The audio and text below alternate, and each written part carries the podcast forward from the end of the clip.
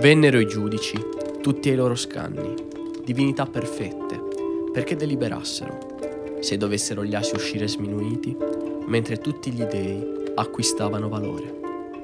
Mai, neppure tra gli dei, il dominio è affar solo dell'individuo, e men che mai di una sola famiglia. Tra i venerabili siedono infatti, equamente divisi e con pari dignità, i membri di due stirpi di dei. Aesir e Vanir sono i loro nomi. Sebbene ai nostri giorni la pace e l'armonia regnino ad Asgard, non è sempre stato così. Una terribile guerra, la prima guerra dell'universo, venne scatenata e fu Odino, scagliando la sua lancia oltre il confine dei vani, a cominciarla. Molti ad Asgard ritengono però che il gesto di Odino altro non fu se non una risposta ad una provocazione orchestrata dai Vanir ai danni degli Aesir. L'età dell'oro splendeva in Asgard e la sola occupazione degli dei era giocare con delle tavole d'oro. La quiete però fu interrotta. Una strega, di nome Gulveig, giunse presso gli Aesir e con una sua magia, il Seidr, portò scompiglio e corruzione nei costumi dei supremi. A lungo gli dei si consultarono e dai loro scanni per tre volte ebbero la certezza sul da farsi. Trafissero con una lancia la strega e l'arsero nella sala di Odino. Tre volte essa rinacque e per tre volte essi la arsero. Sfortuna però volle la strega appartenente alla gente dei Vanir e lo scontro fu allora inevitabile. Gli amabili signori delle forze fecondatrici del mondo si ritrovarono contrapposti ai signori del cielo. Se loro malgrado, o se invece avessero cercato lo scontro, il mio retaggio mi impedisce di dire, senza che la parente la prevalga.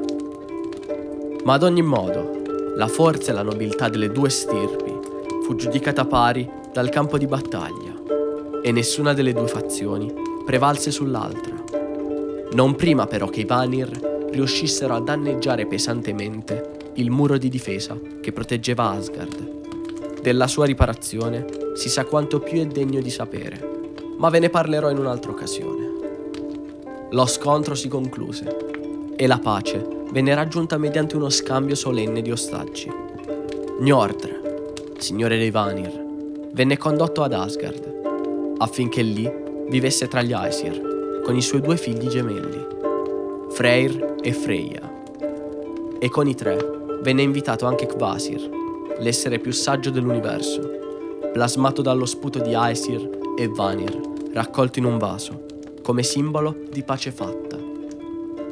A Vanaim fu invece inviato Honir, che presto i Vanir nominarono loro capo, e con lui Mimir, che lo seguiva e accompagnava in ogni decisione.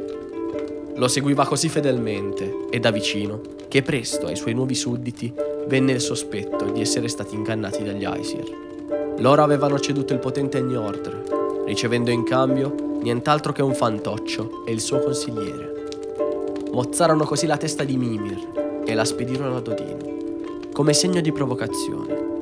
Ma per la verità ho il sospetto che per davvero il padre di tutti avesse architettato lo scambio nei dettagli Consapevole di non poter ricominciare la guerra, accettò ben volentieri la testa di Mimir. Prese una provocazione come fosse un dono e da allora la testa lo consiglia e gli parla.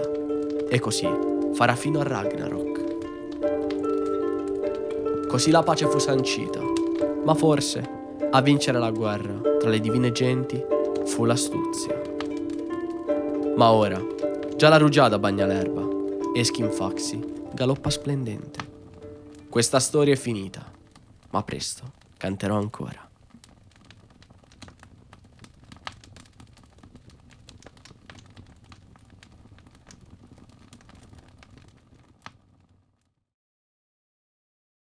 Grazie per aver ascoltato Strofe di Braghi, un podcast di Domenico Pisani e Raffaele Fiorentini sulla mitologia norrena. Musiche originali di Scaldic Tales.